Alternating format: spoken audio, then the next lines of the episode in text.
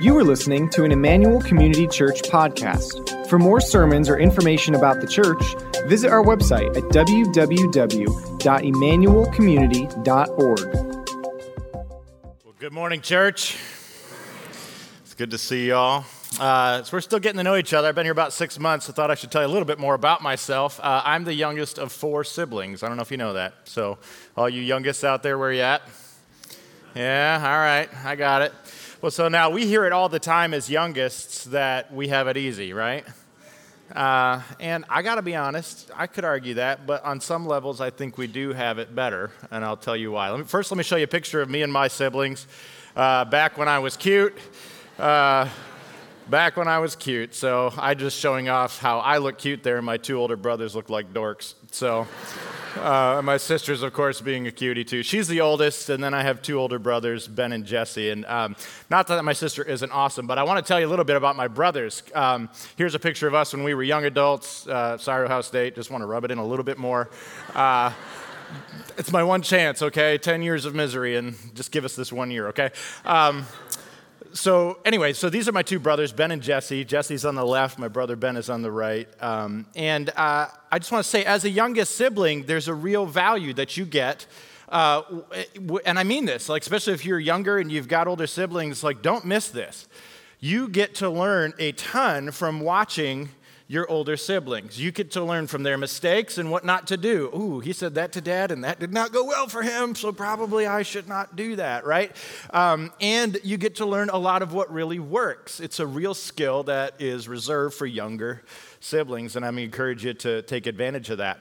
So, a couple things I learned from my two brothers. Uh, Jesse, uh, he's three years older than me. He's again that one on the left. Um, man, he was like he was born with a book in his hand. It feels like he was a guy who, uh, in middle school, was reading the Iliad and the Odyssey and liking it on his own, like not for school. He was reading Russian literature, Dostoevsky and stuff, and, and he's a guy who, for his entire life, has just been somebody who reads deeply and reads broadly in such a way as it informs the way that he relates to the world. And so he's got a depth, an emotional capacity to see context and to understand situations on every scale, one on one in a room or broadly politically, all kinds of. He's just got this perspective that is informed by a deep, passionate reading. And I would have never been that guy. I really don't think I would have been. But it turns out, thanks to him and a few others in my life, I've become quite a reader. I love reading. Uh, he introduced me to primary sources. So, like, my understanding of the Bible is informed by literature that was written by ancient Near Eastern writers, the, the Greeks, the, the Romans, and how that just gives me a, a sense of things culturally that has helped me and served me in huge ways when it comes to how I live my life, let alone uh, great literature like Willa Cather or John Steinbeck, some of my favorite authors, are because he just slid me a book. Just this week, a book showed up in my, in my mailbox. He just does that once in a while. Dietrich Bonhoeffer, he's like, here, just read this. And, and it turns out half the people I really love reading all were recommendations from Jesse. Love that guy. then there's Ben, my, my older brother. He's older by, than Jesse by two more years. Uh, he's uh, a really intelligent, solid dude on so many levels. But I'll never forget this one time. I'm in middle school, he's in high school, and he was one of those guys who could dunk a basketball when he was a freshman in high school. He's only six feet tall, so he worked hard at it. Uh, he, he has a work ethic that's pretty incredible to me. And I remember I'm this little punk, and I'm playing my hot shot basketball player brother, and he's just crushing my soul, just crushing my soul, ruthless, right? And I get to this point where I'm ready to just give up. I'm like, what's the point? You know, all I have is a right handed layup, and he just keeps smashing it against the board, and there's nothing I can do. And, and, and he looks at me, I'm, I'm ready to quit, and he looks at me, he's like, Josh, listen, you will never get good at basketball or really anything else if you don't learn to quit worrying about whether you win. He's like, You will never be good at anything you want to be good at if you're not willing to lose and do the hard thing and play against people who are better than you. Never forgot it. He might have forgot saying that, probably making him sound cooler than he actually was. But uh, I never forgot that. And that's an ethic that has stuck with me for a long time to quit worrying about how I look on the court, quit worrying about trying to compete and be competitive and win. Winning is great, but you will not become a winner if you're not willing to lose a lot and play against people who are better than you. I, man, that one stuck. Do hard things. That's my brother Ben. So I've learned some lessons from my brothers. Why do I tell you all that? Well, because we've been in this series with, in Romans for like ever, right? We've been studying Romans forever. And uh, we've been in a book where Paul, the writer of Romans, has been teaching us and teaching us and teaching us. In chapters 1 through 11, he just laid down tons and tons of deep content. Content that informs life, like, hey, we're all broken sinners, and that has a real impact on everything. I'm, on our own, we are powerless to make life work in a broken world. And the gospel that Jesus comes in and loves us as we are and makes a way through his death on the cross so that we can, we can have a relationship with a God who really loves us and we can have life. And then on top of that, we can be transformed from whatever state we're in of loss and hurt and frustration with ourselves and with the world. We could be transformed to see things the way God does in light of his relationship with us, and we could become like him on so many levels. We can actually love people, not just say it, not just consume people, but we could become people who bring genuine godlike love to the world in him. Like that's heavy stuff. And he teaches us all this stuff in 1 through 11. And then in 12 through 15, the series we're in right now, he's painting us a picture of how it might look, how it could look if we really believed 1 through 11 and lived into it. It's heavy stuff. Are you exhausted? I'm a, I'm a little tired. And so it's been teaching, teaching, teaching, teaching. Well, what's about to happen today in our text is we're about to see that Paul's done teaching. No new content. Romans, the teaching element of Romans is over. Take a deep breath. Give yourselves a hand. You made it. You made it. It's been like over a year. Very excited. I'm excited too. We're done with all the teaching.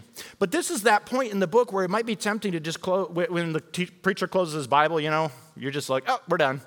This is that point in Romans where Paul seems to be closing his Bible, and we would tune out. We might just tune out because he's like shifting gears into telling us about himself. So, why do I talk about my brothers? Because this is precisely the perspective I think we need to take for the rest of our time in Romans is to stop thinking about Paul as a teacher and start thinking of him as an older brother. Just to look at the example that Paul is going to give us is now he shifts from teaching to telling us about his life and what he's doing, uh, uh, to, to, to not tune out, but to take the posture of the younger sibling and look at what he's saying, how he's saying it, what he's doing, how he's doing it as a model for us. Does that make sense? Let's learn some lessons from how Paul's living not just what he taught us in Romans 1 through 14 and a half. Got it? All right, so I'm going to invite you to take the posture of a younger sibling, even you older siblings in the room. Trust me, you can do it. I promise you. And that, so we're going to enter into Romans chapter 15, verses 14 to 22, this new section, this kind of final move of the book of Romans. And we're going to stop worrying about the teaching of his content and start focusing in on how he's living and how that's a model for us. A couple reminders we've been in this series for a while. We've got two high level thoughts we've been giving you throughout. One is this the gospel absorbed is the gospel applied. Romans 12 to 15 gives us a picture of what it looks like when someone's transformed by the love of Jesus Christ. That's what this mini series is about. The gospel absorbed is the gospel applied. And what I love about our text today is we get to see Paul living it out, living out a gospel that he has really absorbed right? And the second thought is this that Paul's applications, they might seem disorganized to us. If you've been in this series, that makes some sense. But there's a purpose to his approach. Not a word is wasted. Um, in Romans 12 to 15, Paul's applying the rule of gospel love to specific challenges his original readers were facing and that we all still face today. That's not news to us. So let's uh, get our Bibles open or your Bible phone or whatever app you're using to Romans chapter 15, starting in verse 14. And what we're going to see Paul do today is he's going to, we're going to see three moves in the text. The first is just one verse, and the next two are a little bit longer. We're going to see that he's going to give us a call to confidence in verse 14 like an older sibling. And then he, we're going to look at him as our model for ministry in 15 to 17, and as a model for our mission in 18 to 22, like little siblings looking at Paul. One final thought before we dive in. Um, I don't know about you, but when you spend 11 chapters in Romans hearing and reading about the gospel, you might expect some call to be evangelistic, right? But have you noticed that in the application so far, in our entire series, it's really not been about how we share Christ with the world, it's been about how we get along? Have you noticed that? How we love one another, how we become transformed into people who actually, as a body of Christ, love each other well, even, with, even through our differences. Have you noticed that? There's been a conspicuous absence of a missional call to go out in a book that's all about the gospel. Well, this is what I'm telling you. One, two thoughts. One, um, I think we often as Christians get confused and we confuse the world because we take this, we know Jesus and so we share Jesus, and we skip this, we got to become healthy in Christ step. And so our message is so often confusing to the world because you have a lot of believers espousing a gospel and cramming it in people's faces who don't know how to love each other. Isn't that weird? Can you see why the world would be confused?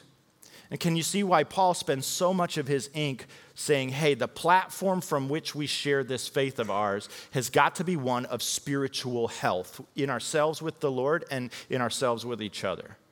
Follows? You follow? That's a big deal. And that's why he spends so much of his ink in this whole series talking about loving one another well. But Second thought, he's not actually failing to give us a missional call. In fact, it comes in today, but he's doing that by his example, not necessarily by how he teaches us. And that's what I want you to see today is that if there's a missional call to share your faith in the book of Romans, there's a couple spots throughout, but this is actually where it kicks in. One of those, just look at how Paul lives moments. And so let's dive in. We're going to read the text, and we're going to start with this call to confidence. And it starts in Romans chapter 15, verse 14. He says, I myself am satisfied about you, my brothers that you yourselves are full of goodness, filled with all knowledge, and able to instruct one another. Now, that could sound a little nerdy, and we could miss something really important if we don't slow down and look at this. See, well, here's what's happening. You just had 14 and a half chapters of heavy, heavy, heavy, heavy teaching. And I think Paul has an intuition in his writing where he recognizes that his readers probably feel a lot like you and I have, just plain exhausted, overwhelmed I mean, he paints this picture of this incredible possibility for how we could live if we understand these incredible truths. But have you ever, in this whole series in Romans, just kind of sat back and said, Whoa, this is a, this is a lot? Have you felt insecure? I have. Is it just me? Right? So here's what's happening. I think Paul, as an older brother, as he shifts from teaching to modeling, is putting his hand on the shoulder of his Roman readers and just looking in the eye, saying, Look up here, look up here. Hey, it's okay. It's okay. You can do this. In Christ, you can do this. Everything we've talked about is not out of reach for you. What he says is this the Roman church had everything it needed to absorb and apply the gospel as he had laid it out. There's not a thing he wrote that wasn't doable in Christ for his readers, as big as it is. He goes on, he says, they were filled with the goodness of Christ and the knowledge of his word. You see how he says that in the text? I believe, I see you. You yourselves are full of goodness. Well, the goodness, as we understand through the book of Romans, isn't inherent in them, it's in their absorption of Christ. And the gospel, the goodness of Christ is now in them as they come to faith, as they came to faith with him. You're full of goodness. That is true about you, he's saying. And you're full of the knowledge of God's word, the truth. You, you, the truth is in you and it's in front of you in God's word. And because of those two things being true about you, Roman readers, you are able to sharpen one another. You're able, you are able to, to help one another grow into the image of Christ. I use that word sharpen because I love Proverbs 27 17. Iron sharpens iron as one man or woman sharpens another. Right? Uh, he's taking this biblical principle saying there's not a person sitting here. If you have claimed Jesus as your Savior, whether that was yesterday, 10 minutes ago, or 25 years ago, you are capable because of Christ's presence in your life and God's word in front of you or in, or in you to help each other grow, to help each other realize everything Paul has been saying. Does that make sense? That's big stuff. That's a big brother moment. He's just got that hand on the shoulder, looking them in the eye, saying, It's okay. I know you feel overwhelmed. I know it's hard for you to imagine. One step at a time, you can do this. But here's the thing the same goes for Emmanuel Community Church. This is true of you, Emmanuel, not just the Roman readers.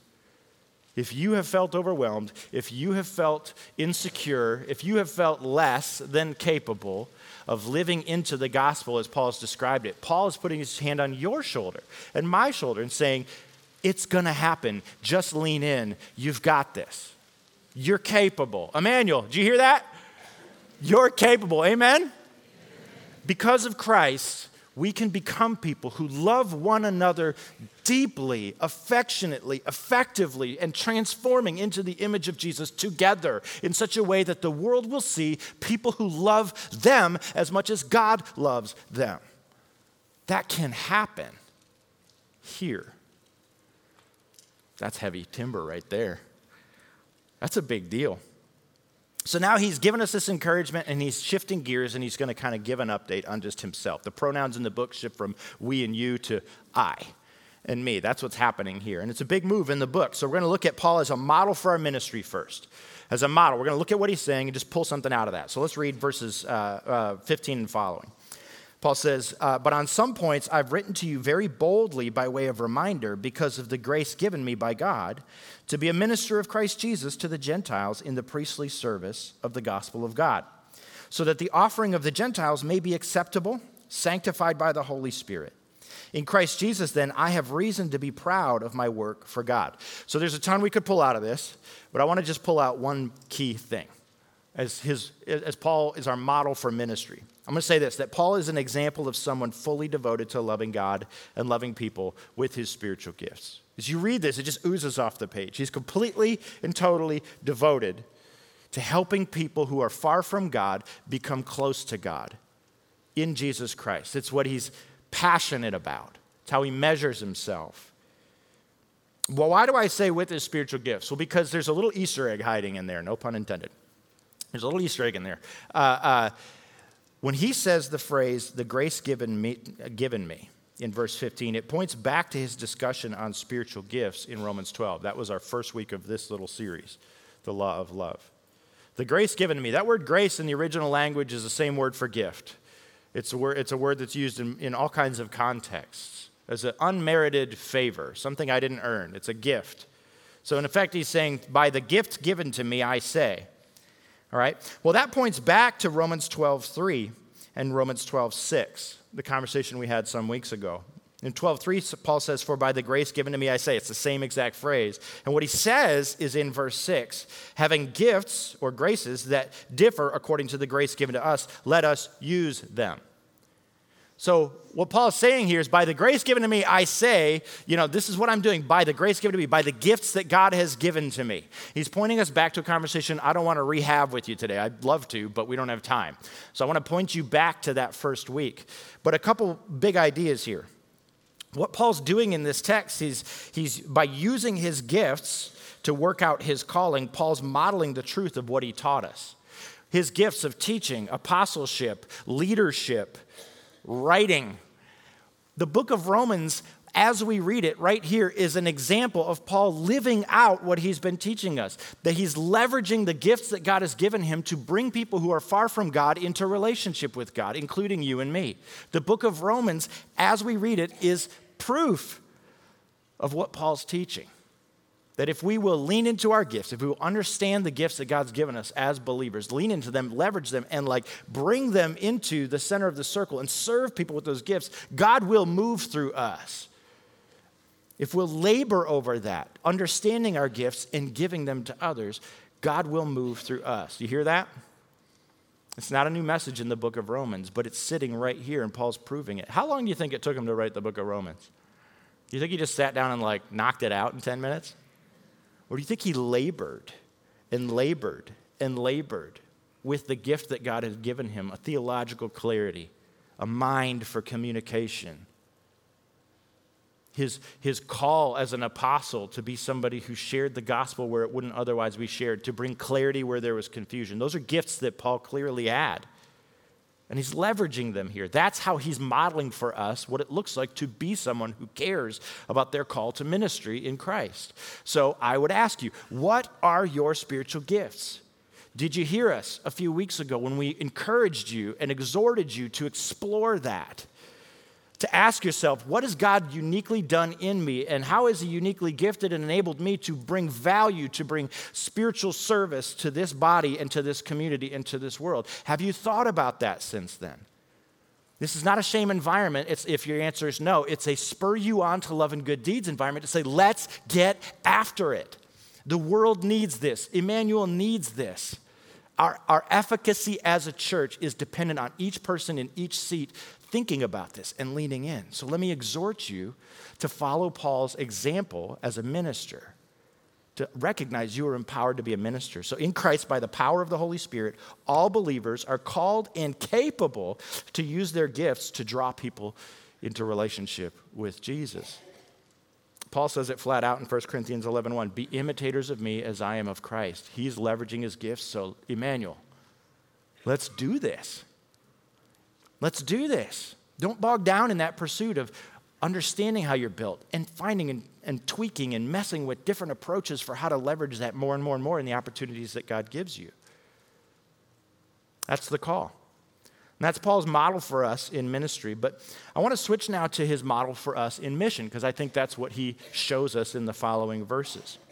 Let's look at verse 18 to 22. Starting in verse 18 For I will not venture to speak of anything except what Christ has accomplished through me to bring the Gentiles to obedience by word and deed, by the power of signs and wonders, by the power of the Spirit of God, so that from Jerusalem and all the way around to Illyricum, I have fulfilled the ministry of the gospel of Christ. And thus I make it my ambition to preach the gospel, not where Christ has already been named, lest I build on someone else's foundation. But as it is written, those who have never been told of him will see, and those who have never heard will understand. This is the reason why I have so often been hindered from coming to you. Again, there's a ton we could point out here, and I'm going to point out a little bit more here than I did in the last section. In fact, I want to give you five observations from this text. We're going to move through five observations uh, uh, of Paul as a model for us when it comes to how we think about mission.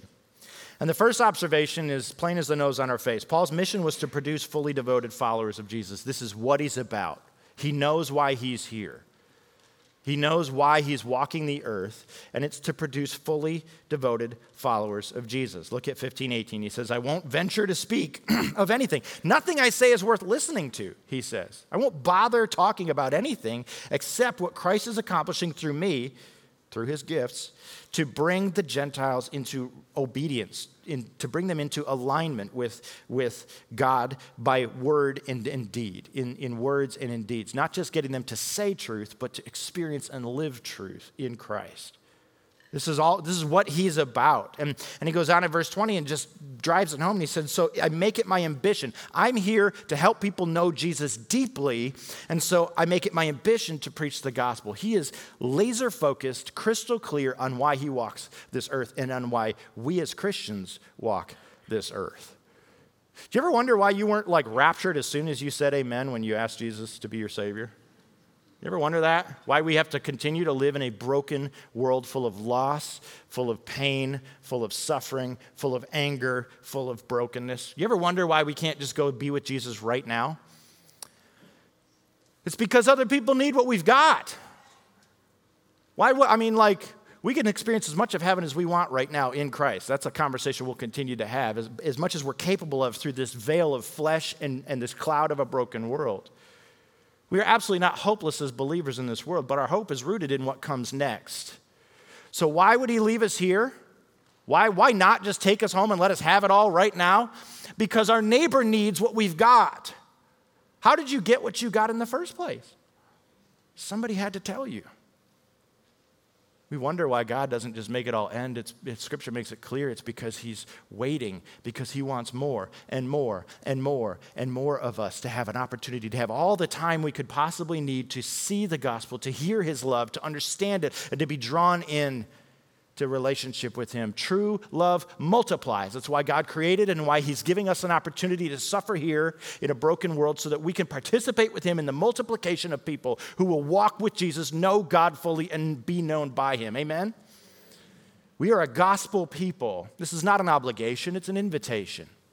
It's not, a, it's not a condemnation to a hard life. It's an invitation to participate with God in drawing others into relationship with Him and discovering that, the joy of our own relationship, more and more and more. Paul's laser focused. He gets that. That's a model for me.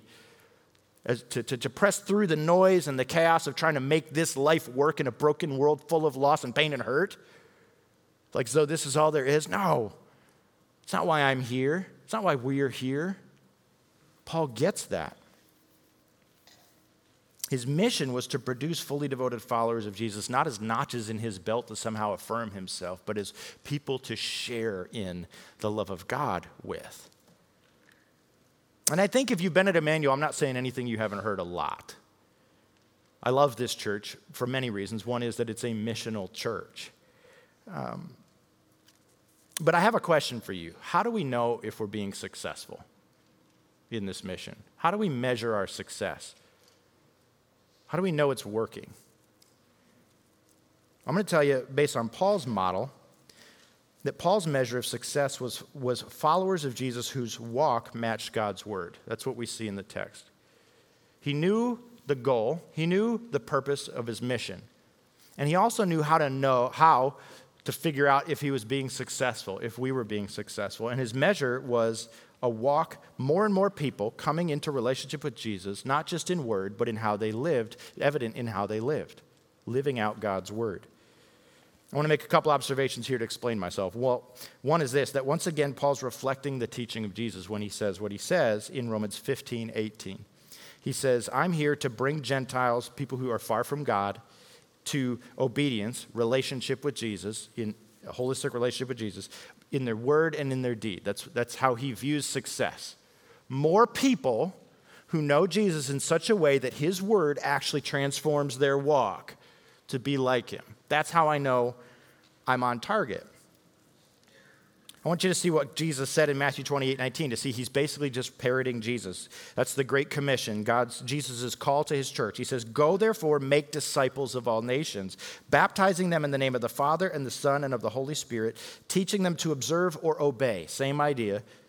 All that I've commanded you. This is not oppressive language of get them to submit when he says obey and teaching them to observe. This is invitational language of helping them come in alignment with what really works in this world. Teaching them to, to observe and obey and lean into and align themselves with the truth of God's love, God's presence, God's sovereignty in the world, in word and in deed. Paul's basically just saying what Jesus has said again and again and again.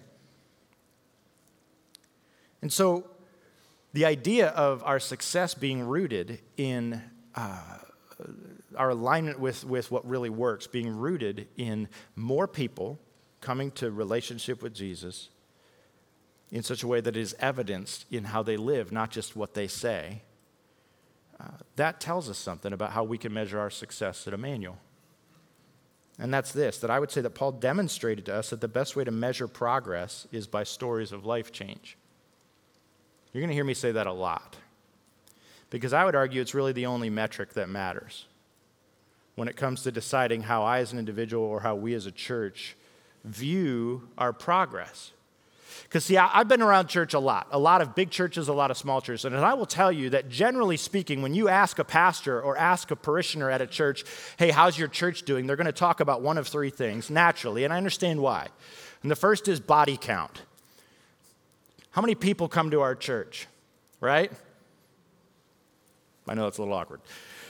How many people come to our church? Right? And the second is budget. How much, how much revenue does this church generate? How much giving is there? And the third is building, whether that's building programming or building facilities. And guess what Emmanuel has a lot of? All three of those B's bodies, budgets, and buildings. We've got a lot more than most. We are considered in America a megachurch. Did you know that? We've, we've, we've crossed that line into a megachurch. As much as that might be a distasteful sounding word to you, guess what? We win by those three metrics. But I've been to a lot of churches that have those three things that seem to me to be empty of the love and presence of God. Amen? And I've heard a lot, and I see a lot of fallout on the news because people congratulate themselves. And I think that often, if I'm brutally honest with you, we do this here. We congratulate ourselves because we are big and we have resource. We have all the affirmations that we want to tell ourselves we're being successful. But let me tell you something Emmanuel Community Church, and I got three fingers pointed back at me, those metrics don't matter. The only metric that matters for a gospel centered person and a gospel centered church is are there stories of life change, ongoing life change. We never stop growing in Christ on this earth. Am I right? Which means your metric for yourself is are you more like Jesus in 2024 than you were in 2023 in any tangible way? Can you, can you, can you write me down some bullet points on how God has moved in your life, how you have opened your heart to Him, how you've changed your behavior, your attitudes, your emotions? Are we growing? As individuals because that is the platform from which we speak into a world and from which we reach people that they will see and that God will use so that they can come into relationship with Him and know Him and experience what we're experiencing in our own personal growth. Amen? Stories of life change. That's what Paul's modeling for us. That's what he's excited about. I want to see more people who know God and are experiencing his love, and I want to see evidence of that fact in that they are not only speaking his word and understanding his word, but it is translating out in the way that they live some heavy timber. And so, well, you know how we're measuring success at Emmanuel? Stories of life change. You know what I want to hear when I ask, How are we doing as a church? Stories of life change.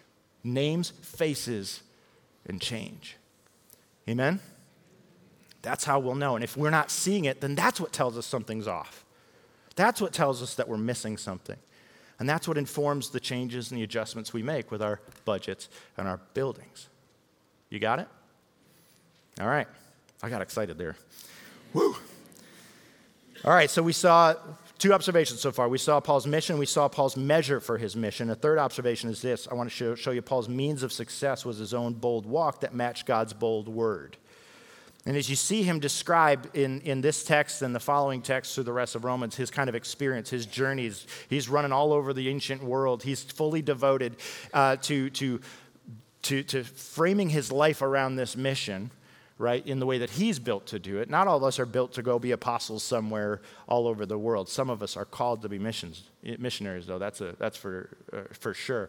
But, um, but you see him. I mean, if you don't see it in this text, you can just go read the book of Acts. And, and you'll see a man whose life, he's not just saying the truth, he's not just arguing the truth, he's living it out. If you read the Corinthians and his whole talk about the thorn in the flesh, you see a man who is wrestling his own through his own journey of spiritual growth. His own relationship with God is transforming the way that he lives, and it's coming out in, in where he puts his body, where he travels to, what he eats, who he talks to. He's a guy whose walk matches God's word, and that is why he is successful in that metric of seeing stories of life change. Does that make sense?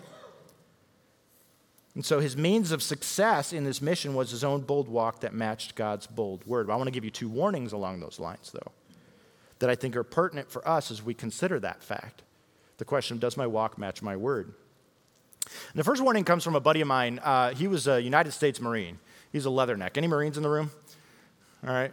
Uh, well, okay. Well, he was. Uh, and uh, I remember uh, he was a guy who, in the second Gulf War conflict, he was on the tip of the spear of our offensive, moving up the Tigris and Euphrates rivers toward Baghdad. He was a guy who was right at the front of that. And I remember when he came back from that conflict and was resettling, and, you know, we got to connect and talk a bunch. He told me a ton of crazy stories and stuff, but one of the things that stood out in our conversations was when he quoted the commandant of the Marine Corps, the 29th commandant, uh, General Alfred M. Gray, who said that every Marine is first and foremost a rifleman. What that means is that whether you're a colonel or a cook in the Marine Corps, you had better know how to handle your rifle. You better know where your rifle is, that it's in good condition. And that's one of the benefits in the Marine Corps is that you know that no matter who you're standing next to, when everything goes bonkers out in the field of battle, it doesn't matter if it's a cook or it's a commandant. There's a competent person next to you executing on the mission. Every Marine is a rifleman first. And let me just say something to you that I think Paul would convey to you that every believer is a gospel speaker first.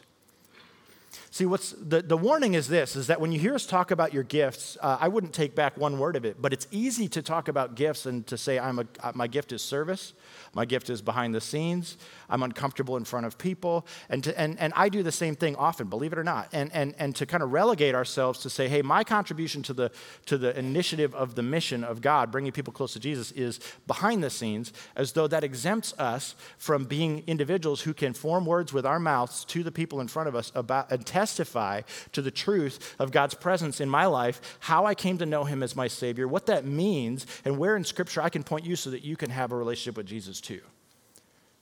Sharing your faith. And so, well, yeah, some of us are gifted as evangelists. The scripture makes that clear. That just means you're like ultra nuclear powered and capable on a level that's awesome. But I have found that evangelists are hard to find. People who raise their hand and say, I'm a gifted evangelist. Uh, and often, well, anyway, that's a whole other conversation. What I'm telling you is that what I think Scripture is telling all of us, and that is that yes, it may not be your spiritual gift, but it is your rifle. Every believer is a gospel sharer first, whether you're the lead pastor or any other role in a church. God has made you a vessel of the truth of His presence in your life. Can you verbalize? Can I verbalize in any way? It doesn't have to be masterful, it doesn't have to be incredible, but can you verbalize the gospel to the people around you? Every believer is a gospel sharer first. And the second warning is this that an apologist who doesn't demonstrate ongoing life change is confusing and unhelpful. When we talk about a word that matches our walk, an apologist who doesn't demonstrate life change is confusing and unhelpful. What's an apologist? An apologist is somebody who is super capable of answering the hard questions of the faith. Why does God let bad things happen to good people? So an apologist is somebody who has a really well thought through answer to that question. And I think there is a really good answer to that. It's a hard one, but it's a good one. Um, you know, uh, who can, who can speak to the culture's accusations against Christians as though somehow what some bonehead over, did over here in the name of Jesus applies to all of us. Right? An apologist is somebody who can give a good answer for their faith. The trouble is when an apologist, and there are a lot of us out there who have good answers, who love a good argument, who can get down into it with somebody and hold their own in even the most deep and difficult philosophical or theological conversations, but then they go home and they treat their wife like dirt. You follow? Or they fail to love the way that God loves. An apologist who has the answers, but whose life does not demonstrate the presence of God and the presence of God's word and the love of God for the people around them, is actually a liability, not an asset. It creates confusion. You follow? Have you seen this out in the world, out in the wild? Lord, help us to not be that. That you can't just have the word and fail to have the walk and believe that you will somehow be effective in the mission. Amen? So I exhort you, Emmanuel. Yes, have the answers, but let them change you so that your walk matches your word. A couple more observations. Fourth observation is that Paul's power for progress came from the Holy Spirit. Romans 15, 19, he says, by the power of the Spirit of God, just a simple observation, and that is this that your effectiveness, my effectiveness, our effectiveness in the mission that God has given us is not rooted in our skill, our ability, our budgets, our buildings, any of it. It's rooted in the power of God's Spirit moving. That's what Paul makes clear all the cool things he did that we would say wow about, and all the things we wouldn't say wow about but were really important that Paul did, all of his effectiveness in seeing stories of life change was rooted in God's Spirit moving. He was a prayer warrior, he was dependent, and his confidence was rooted in the presence of God, not his own skills. That's an encouragement for any of us in the room who are insecure. And it's a call to humility for any of us in the room who are not a little insecure in our mission. And finally, this that Paul's passion for his calling was rooted in the experience of walking out God's word. That corollary between God's word and his walk starts with God's word. His passion is rooted in God's word. Okay, I just want to make a really cool observation that it would be easy to miss. In 1521, near the end of our passage, Paul says, As it is written, those who have never been told of him will see, and those who have never heard will understand. What he's doing there is he's quoting a verse from Isaiah chapter 52, verse 15, a super cool passage written 600 years before Jesus about how God was going to, he promised, he prophesied in advance that at some point in this broken world was going to see a Savior, and that Savior was going to create good news for everybody that would go out to all nations. It was a promise, not just that we would have a Savior, but that the whole world would hear about this Savior and have an opportunity to come into relationship with Him and find life. It's this crazy cool promise. And Paul's drawing passion from it. But I want to show you something. If you rewind in Romans to chapter 10, verse 15, you'll see another verse from Isaiah. He wrote, How beautiful are the feet of those who preach the good news. 600 years before Jesus, the Bible promises that God would give us good news and that He would send people to the world to share that good news in Christ. What I want to point out is, is if you look at Isaiah 52 7, what Paul quoted in chapter 10, and you look at Isaiah 52 15, you, see the, you see the, the beginning and the end of this prophetic move that Isaiah makes. I put it on the back of your notes if you want to read it in, in full. And this is the one thing I simply want to say to you Paul was doing his devotions. You want to know what Paul was studying when he wrote the book of Romans that fired him up? Isaiah 52. I think he was studying a lot of things. But you want to know what Paul was, was studying constantly? The word that he had in front of him that was fueling his passion for the mission. You want to know why Paul was so excited and so impassioned and so bold and so focused? It's because he was putting God's word into his heart constantly. He was wrapping his heart around God's heart and God's heart around his heart by spending time with Jesus, by spending time with the Lord in God's word.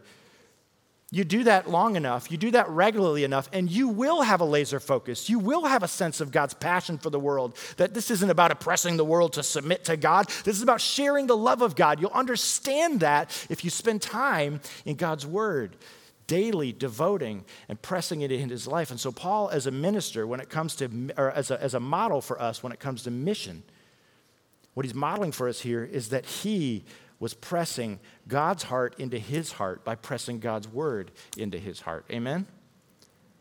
So let me just call you Emmanuel. If you're at all confused or you're just not sure about this mission or you're not motivated about the mission, the root of the of the shift is going to be in spending time in God's word. It will fire you up the way that it fired Paul up. So Paul's passion is rooted in a walk that is rooted in God's word and he's living it out. So, yeah, I learned from my brother Jesse to read widely and read deeply. And guess what we see Paul doing in God's words? He's reading widely and he's reading deeply in a way that informs everything. And yeah, I learned from my brother Ben to do hard things. And guess what we see Paul showing us as a model older brother? Do hard things, Emmanuel. It's not a call to shame. It's not an oppressive push saying, swagging the finger saying, you're not good enough. That's not at all what's going on. It's an invitation. It's that hand on the shoulder saying, You've got this.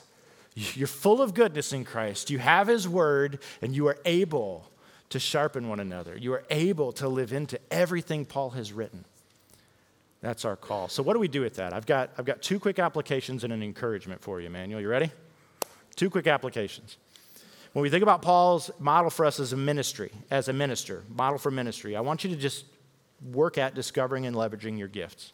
I won't beat on this much because, again, we, ha- we spent a lot of time talking about it a few weeks ago. But that QR code, if you scan it, it's in your notes. It will take you to that same test, spiritual gifts test we gave you a while back. And I would just say, look, if you just got caught having not even done that and still not knowing your gifts, welcome to a no shame environment. You are okay in grace. But let me just spur you on to let's get after it. What that'll do is it'll just, it's just a simple test that'll help you to kind of get a sense of maybe areas to focus on and then begin tinkering with. If it says you love service, great, go find ways to serve. If it says you love teaching, let's talk. If it says, you know, you love, uh, you have discernment, awesome. How could you leverage that? Bring those questions to a group of, a community of people around you and start finding ways to begin bringing to bear the gifts that God's given you for this body and for this world. And the second application is this to simply start a spiritual conversation. I didn't say share the gospel in its entirety with perfection, did I? Did you hear me say that?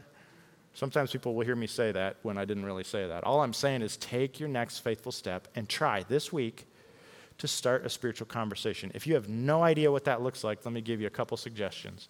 One is in your notes. It's just simply whether you're in the checkout line or uh, you're talking to your waiter or you run into somebody you haven't seen in forever that you kind of know but don't really, or you're talking to your neighbor, hey, do you have a faith? I mean, maybe you warm up with some other small talk first, but, but, but just walk up, excuse me, sir. Uh, I wouldn't, I wouldn't shame you for that. But, but when the time is right, just simply, hey, do you have a faith? It's a, it's a sneaky, effective question. It's a sneaky uh, question that is not offensive. The answer could be no, and that's fine. Awesome. Tell me more. Why is that? Where'd that, you know, did you come up that way or did you come to that conclusion? Just see where it goes. Just ask that question and see where God takes it. You, half of us will probably get totally shut down awkwardly. Well, great. Awesome. Let's try again with someone else. The QR code there, if you scan it, it's going to give you a, a really cool, encouraging resource. And you're going to get to hear a guy share the gospel in two minutes, in depth, in detail, just to prove to you that it's simple enough. You can share the gospel in just two minutes. If a, if a do you have a faith conversation turns into, well, let me, ex- can I explain where I come from? and you have a chance to share the gospel, it's, there's scripture, there's a simple sequence, and he actually does the bridge illustration, which is really cool, just to show you it doesn't have to be overwhelming. Every believer is a gospel conduit first. And so let me encourage you if you don't feel like you could lead someone to Jesus, if someone came to you right now and says, I want to have a relationship with Jesus, how do I do that? Then, hey, step one, start working that direction. Maybe you work on memorizing some of that scripture, but let me just encourage you. Do you have a faith? Another simple thing you can do with your waiter or waitress when they come to take your order, you give them the order, you say, Hey, is, we're about to pray for our meal. Is there anything I can pray for? Sneaky effective, sneaky helpful, sneaky loving, no conditions. Just love people with the gospel. Amen?